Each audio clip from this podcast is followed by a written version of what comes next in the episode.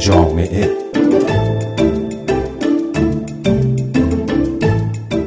سلام می کنم به شما که در این عصر جمعه با مجله جامعه رادیو فردا و من فهیمه خزر هیدری همراه شدید. خوش آمدید به این برنامه. در این برنامه نگاهی می کنیم به وضعیت بیمارستان ها در تهران. از تجربه شهروندان استفاده می کنیم و تلاش می کنیم به این سوال پاسخ بدیم که چرا خدمات رسانی در بیمارستان ها در ایران از استانداردهای بین فاصله دارد. نتایج آخرین بررسی شبکه هپاتیت ایران حکایت از آن دارد که یک میلیون و چهارصد هزار نفر از جمعیت کشور به هپاتیت مبتلا هستند. 300 هزار نفر هم به هپاتیت C مبتلا شدند. دو بیماری ویروسی که قابل انتقال بین انسان بوده و از جمله در میان معتادانی که تزریق می کنند شیوع پیدا کرده است. رئیس شبکه هپاتیت ایران گفته است انتقال هپاتیت از طریق اعتیاد تزریقی و روابط جنسی ناسالم در ایران خطرساز و نگران کننده است. معید علویان به روزنامه اعتماد گفته است مشکلات درمان هپاتیت هم همچنان به قوت خود باقی مانده و داروهای بهتر و جدیدتر و اثر بخشتر برای درمان این بیماری با قیمت بسیار گران در بازار دارو توضیح می شود. همچنین به گفته این مقام مسئول سازمانهای بیمهگر هم زیر بار پوشش این داروها نمی روند. و زمزمه های اجباری شدن دوره پیش دبستانی در سال گذشته تحصیلی پوشش پیش دبستانی 36 درصد کودکان چهار سال به بالا در ایران را شامل می شد. و حالا اینطور که خبرگزاری ها اعلام می کنند سخن از اجباری شدن دوره پیش دبستانی است از سوی مسئولان آموزش و پرورش در صورت اجباری شدن دوره پیش دبستانی دوره ابتدایی هفت ساله و کل دوره تحصیلی با احتساب دو ساله بودن پیش دبستانی در اسناد بالادستی آموزش و پرورش چهارده ساله خواهد شد. منتقدان اجباری شدن دوره پیش دبستانی از کمبود بودجه و امکانات آموزش و پرورش برای اجرای یک دوره تحصیلی چهارده ساله و همینطور شهریه بالای اجرای این دوره آموزشی در مراکز خصوصی به عنوان اشکالهای این طرح نام می‌برند.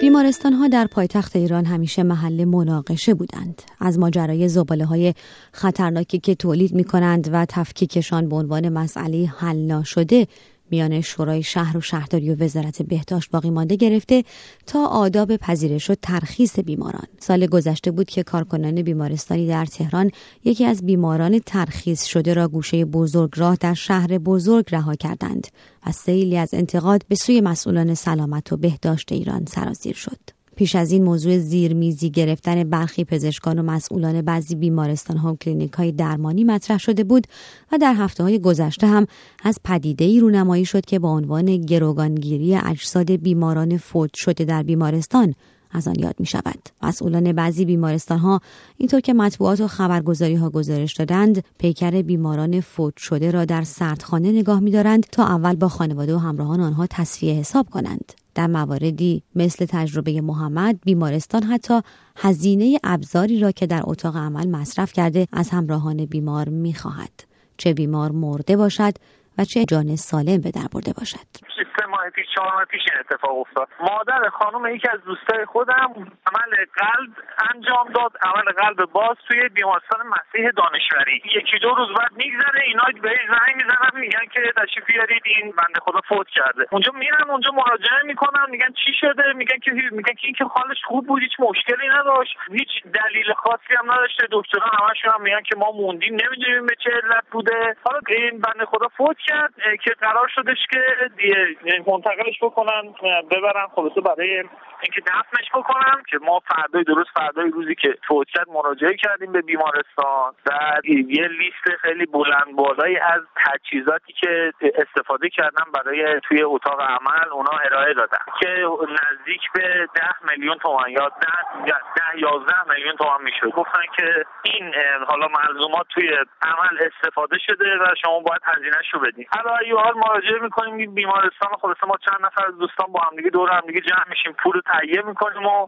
میریزیم به حساب بیمارستان تا اون گواهی انتقال جسد و بیمارستان میده بسیاری از شهروندان می‌گویند بیمارستان ها تا پول نگیرند اساسا کاری برای بیمار و خانوادهش نمی کنند. تا پول ندی کاری برات نمی کنند چون برای یکی از تقریبا دوستای خودمون که رفته بودیم یعنی کسی اینجا نداشت. بعد بیمارستان برده بودن بیمارستان خصوصی. بعد من وقتی رفتم ملاقاتش دیدم از هزینه بیمارستان رو نوشتم گذاشتم به سرش که حتما برای مثلا اقدامات بعدی باید این مبلغ رو تصویه کنید.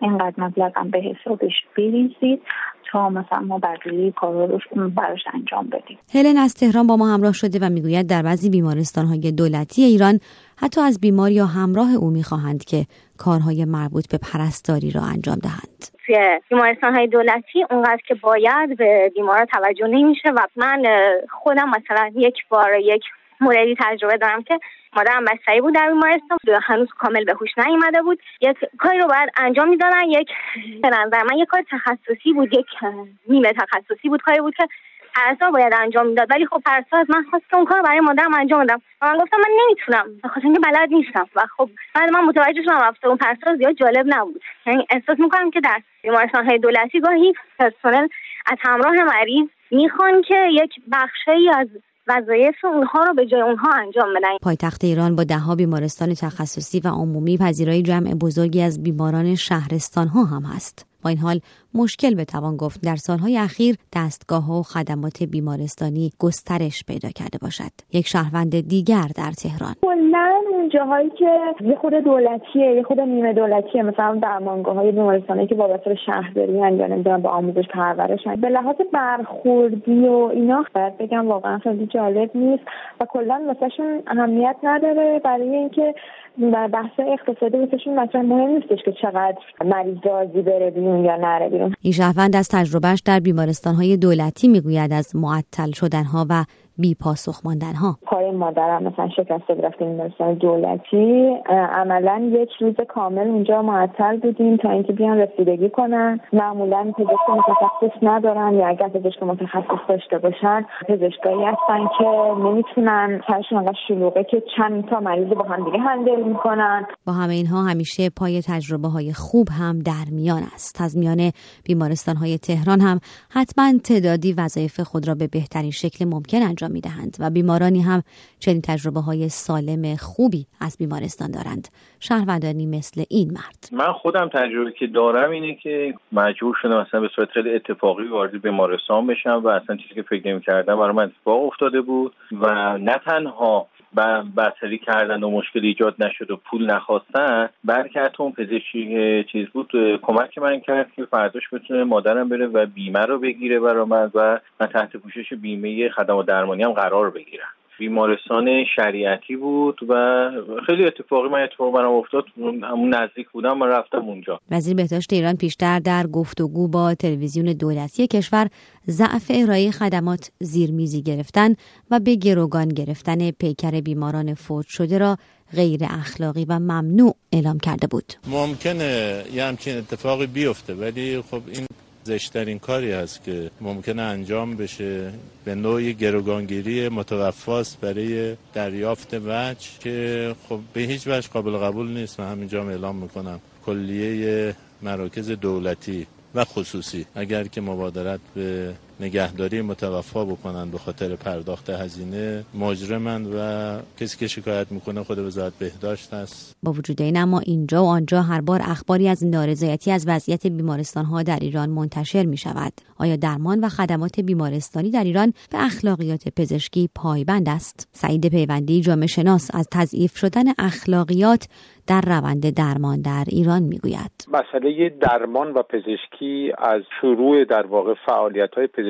در تاریخ بشریت همیشه با این بود همزمان اخلاقی علمی و اقتصادی امن مواجه بوده. اون چیزی که به نظر من در ایران آسیب دیده در سالهای اخیر به خصوص این است که با پیشرفت اخلاق سوداگرانه در جامعه ما و ضعیف شدن عمومی اخلاق به نظر می‌رسه که اخلاق پزشکی هم به نوعی دچار همین سقوط عمومی شده و بیمارستان مراکز پزشکی و یا پزشکان خیلی کمتر دیگر به اون سوگند خودشون و اون وظیفه اخلاقی که در مقابل بیمار دارن پایبند هستن یا خیلی کمتر متاسفانه رعایت می‌کنن. یک بود دیگه ای که نباید در شرایط ایران نادیده گرفت اینه که از اونجایی که تأمین اجتماعی آنگونه که در خیلی از کشورهای دیگه وجود داره شامل همه در ایران نمیشه یا به اندازه کافی گسترده نیست همین باعث میشه که رابطه پولی در کار پزشکی رابطه بسیار اساسی بشه و گاه حتی هزینه های درمان به طور غیر قانونی از اون چیزی که در ایران اسمش زیر میزی می‌ذارن و همه اینا باعث شده که به نوعی این بود اخلاقی در درمان به شدت تضعیف بشه. یک مجله جامعه دیگر از رادیو فردا در این عصر جمعه در اینجا به پایان می‌رسه. من فهیمه خزرهیدری هستم. سپاسگزار از همراهی شما و باتون خداحافظی می‌کنم تا جمعه دیگر و مجله جامعه دیگر. خدا نگهدار.